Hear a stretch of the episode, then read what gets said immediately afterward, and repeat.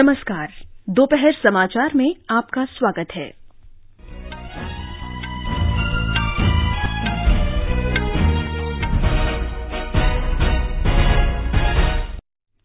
तीन तलाक विधेयक राज्यसभा में पेश। कानून मंत्री ने कहा, विधेयक का उद्देश्य महिलाओं के अधिकार और गरिमा का संरक्षण। लोकसभा में उन्नाव दुष्कर्म पीड़िता की सड़क दुर्घटना मामले को लेकर शोर शराबा। संसदीय कार्य मंत्री प्रहलाद जोशी ने कहा, मामले की सीबीआई जाँच जारी। विपक्ष से इस पर राजनीति न करने की अपील की। उत्तर प्रदेश के उप मुख्यमंत्री और राष्ट्रीय महिला आयोग का दल उन्नाव दुष्कर्म पीड़िता के परिजनों से मिला। भारत बेनिन के सबसे बड़े व्यापार भागीदार के रूप में उभरा। मध्य प्रदेश के अधिकांश हिस्सों में लगातार बारिश, बाढ़ के कारण भोपाल बैतूल राजमार्ग बंद। और प्रधानमंत्री नरेंद्र मोदी ने देश के 10 ऐतिहासिक स्मारकों को देखने का समय रात 9 बजे तक बढ़ाने के फैसले की सराहना की।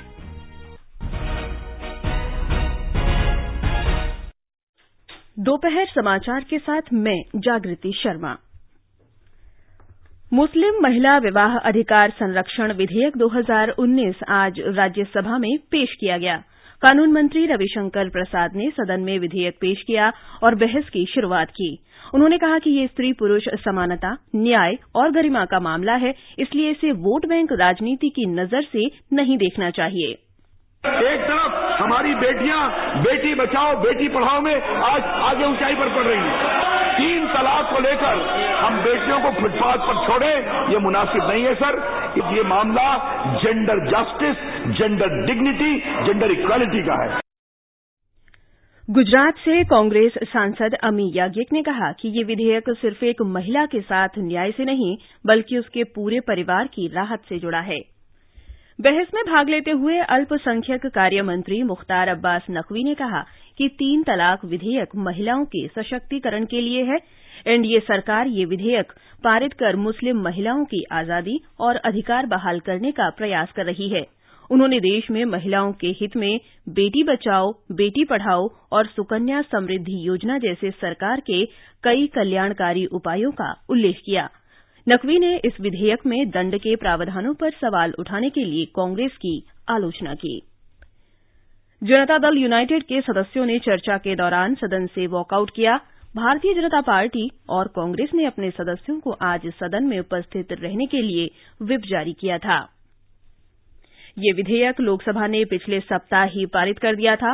भारतीय जनता पार्टी संसदीय दल की बैठक के बाद संसदीय कार्य मंत्री प्रहलाद जोशी ने संवाददाताओं को बताया कि संसद के मौजूदा सत्र में पंद्रह विधेयक दोनों सदनों से पारित किए गए हैं।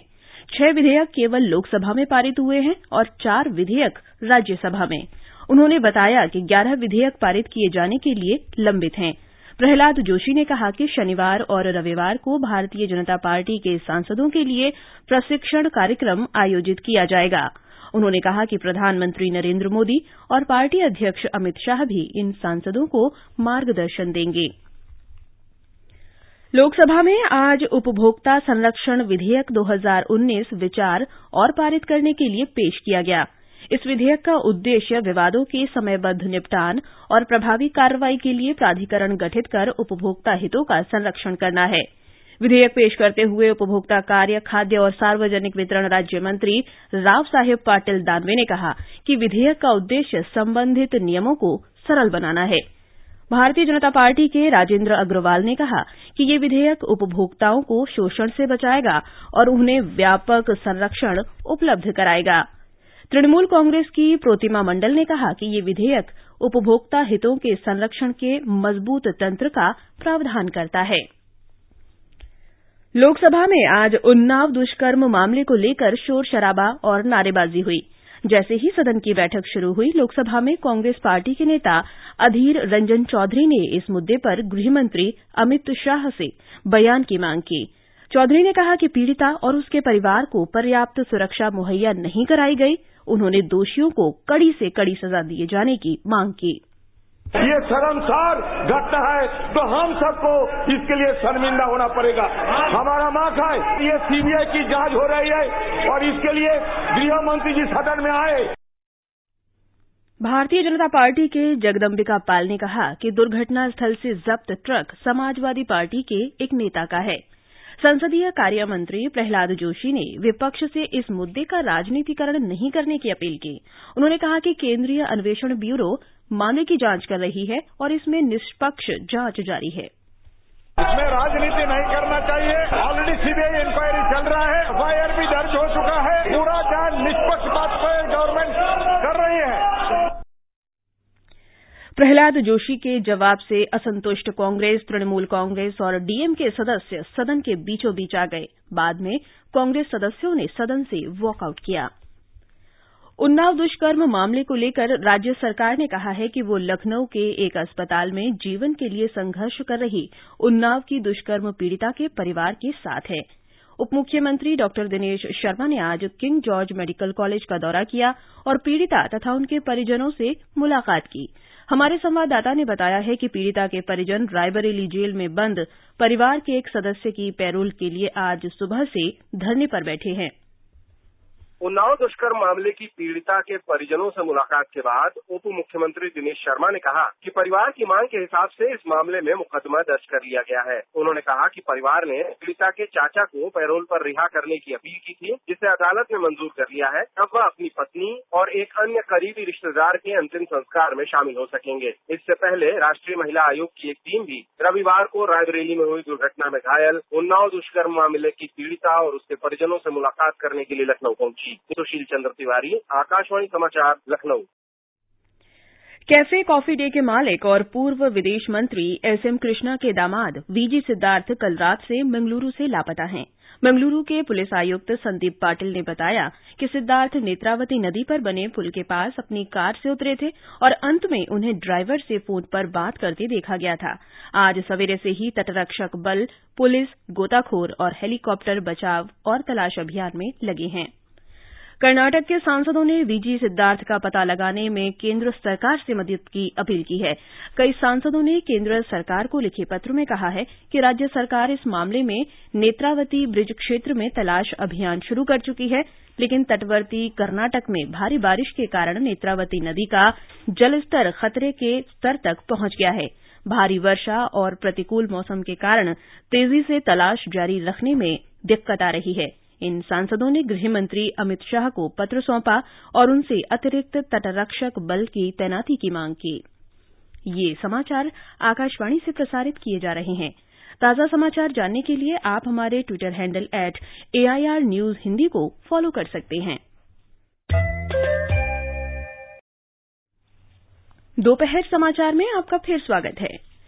प्रधानमंत्री नरेंद्र मोदी ने पर्यटन मंत्रालय द्वारा देशभर के दस ऐतिहासिक स्मारकों के खुलने का समय रात नौ बजे करने के फैसले की सराहना की है। एक ट्वीट में प्रधानमंत्री ने कहा कि इससे इन स्मारकों पर और अधिक संख्या में पर्यटक आ सकेंगे और अतुल्य भारत के विभिन्न पहलुओं को समझ सकेंगे। इन स्मारकों में दिल्ली में सफदरजंग और हुमायूं मकबरा, कर्नाटक में गोल गुंबद स्मारक समूह ओडिशा में राजारानी मंदिर परिसर मध्य प्रदेश में दूलादेव मंदिर, हरियाणा में शेख चिल्ली का मकबरा, महाराष्ट्र के मरकंडा मंदिर समूह, गुजरात में रानी की वाव और उत्तर प्रदेश में मानमहल वेधशाला शामिल हैं। आकाशवाणी से बातचीत में भारतीय पुरातत्व सर्वेक्षण के संयुक्त महानिदेशक नाम्बी राजन ने बताया कि इन सभी दस स्मारकों पर शाम के समय रोशनी की जाएगी। आशा है कि इससे और अधिक पर्यटक आकर्षित होंगे। पर्यावरण राज्य मंत्री बाबुल सुप्रियो ने कहा है कि विश्व के सत्तर प्रतिशत बाघ भारत में हैं। नई दिल्ली में अंतर्राष्ट्रीय बाघ दिवस समारोह में उन्होंने कहा कि भारत जल्दी ही तीन हज़ार बाघों के आंकड़े को छू लेगा जगदीप धनखड़ ने आज पश्चिम बंगाल के राज्यपाल के रूप में शपथ ली। कलकत्ता उच्च न्यायालय के मुख्य न्यायाधीश टीवी राधाकृष्णन ने कोलकाता में राजभवन में एक सादा समारोह में उन्हें पद की शपथ दिलाई। वे केसरीनाथ त्रिपाठी का स्थान लेंगे। इस अवसर पर मुख्यमंत्री ममता बनर्जी और उनके मंत्रिमंडल के सहयोगी तथा अन्य गणमान्य व्यक्ति मौजूद थे। महाराष्ट्र में चार विपक्षी विधायकों ने आज राज्य विधानसभा से इस्तीफा दे दिया। कांग्रेस विधायक कालिदास कोलंबकर और राष्ट्रवादी कांग्रेस पार्टी के शिवेंद्र सिंह भोंसले, वैभव पिचाद और संदीप नाइक ने विधानसभा अध्यक्ष हरिभाऊ बागड़े को अलग अलग त्यागपत्र सौंपे। प्रधानमंत्री नरेंद्र मोदी ने कल बिहार के विभिन्न भागों में बाढ़ की स्थिति की समीक्षा की। उन्होंने मुख्यमंत्री नीतीश कुमार और उप मुख्यमंत्री सुशील मोदी से इस मुद्दे पर बातचीत की। प्रधानमंत्री ने एक ट्वीट में कहा कि केंद्र बाढ़ प्रभावित लोगों की मदद के लिए राज्य सरकार को सभी संभव सहायता देगा। इस बीच बाढ़ की स्थिति में कोई सुधार नहीं है। मध्य प्रदेश में पिछले बहत्तर घंटे से बारिश जारी है, जिससे राज्य के कई इलाकों में बाढ़ आ गई है। ब्यौरा हमारे संवाददाता से। भोपाल में पिछले 24 घंटों में 120 मिलीमीटर बारिश दर्ज की गई है, जबकि इंदौर में लगभग 10 मिलीमीटर बारिश दर्ज हुई है। भोपाल बैतूल राजमार्ग बाढ़ के कारण बंद है, जबकि सड़कों पर पानी होने से भोपाल और नागपुर के बीच भी यातायात पर असर पड़ा है। इसी तरह शाजापुर ज़िले में भी कई गाँव जलमग्न हैं। भोपाल से एनडीआरएफ की टीम ने मौके पर पहुंचकर यहाँ बाढ़ में फंसे ग्रामीणों को बचाया। मौसम विभाग का कहना है कि बारिश का यह दौर अभी कुछ दिन तक और जारी रहेगा। संजीव शर्मा, आकाशवाणी समाचार, भोपाल। उधर महाराष्ट्र के कई इलाकों में पिछले कुछ दिनों से भारी वर्षा हो रही है। एक रिपोर्ट। पिछले कुछ दिनों से लगातार हो रही घमासान बारिश और गंगापुर बाँध से पानी छोड़े जाने से महाराष्ट्र के नासिक ज़िले में बाढ़ की स्थिति पैदा हो गई है। यहाँ के प्रसिद्ध त्र्यंबकेश्वर मंदिर के पास की सभी सड़कें भी पानी में डूबी हुई है। मुंबई और आसपास के इलाकों में भी कल रात से लगातार भारी बारिश जारी है। भूस्खलन से एक दीवार गिरने की घटना में दो लोगों की मौत हुई और एक व्यक्ति घायल हो गया। निवेदिता भोरकर, आकाशवाणी समाचार, मुंबई। गुजरात में सभी जिलों में पिछले 24 घंटों के दौरान हल्की से मध्यम वर्षा रिकॉर्ड की गई। इस बीच स्थानीय मौसम विभाग ने अगले चार दिनों में दक्षिणी गुजरात और सौराष्ट्र के दूरदराज के इलाकों में भारी से बहुत भारी वर्षा की चेतावनी जारी की है। ये समाचार हमारी website news on AIR dot com पर भी उपलब्ध है।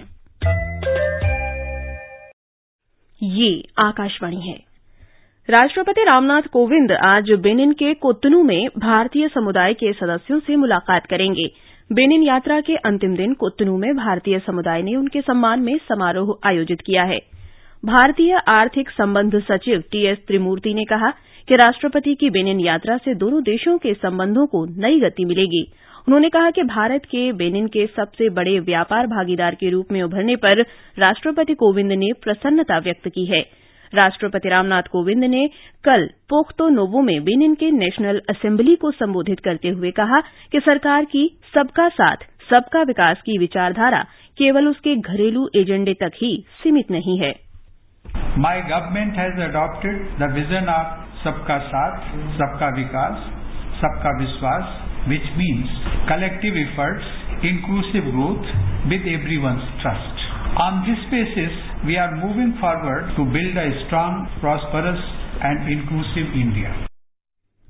हमारे संवाददाता ने बताया है कि दोनों देशों के बीच व्यापार 80 करोड़ डॉलर से अधिक हो गया है राष्ट्रपति की बेनिन यात्रा से दोनों देशों के द्विपक्षीय संबंधों को एक नई दिशा मिली है। श्री कोविंद ने बेनिन के राष्ट्रपति पैट्रेस टेलोन के साथ हुई प्रतिनिधि मंडल स्तर की वार्ता के दौरान विकास परियोजनाओं के लिए बेनिन को 100 मिलियन अमेरिकी डॉलर का ऋण देने की पेशकश की है। भारत और बेनिन के बीच चार समझौता ज्ञापनों पर हस्ताक्षर भी हुए हैं। इनमें दोनों देशों के बीच सांस्कृतिक आदान प्रदान, निर्यात में सहयोग और बीमा निवेश और भारतीय राजनयिकों के लिए वीज़ा छूट के समझौते शामिल हैं।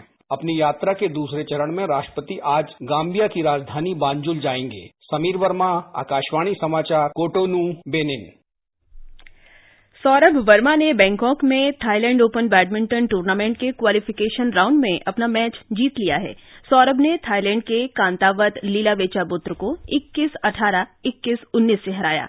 लेकिन अजय जयराम को क्वालीफायर्स के शुरुआती मैच में चीन के झाओ जी क्वी से 16-21, तेरह इक्कीस से हार का सामना करना पड़ा। मुख्य ड्रॉ में प्रवेश के लिए सौरभ का सामना झाओजी से होगा।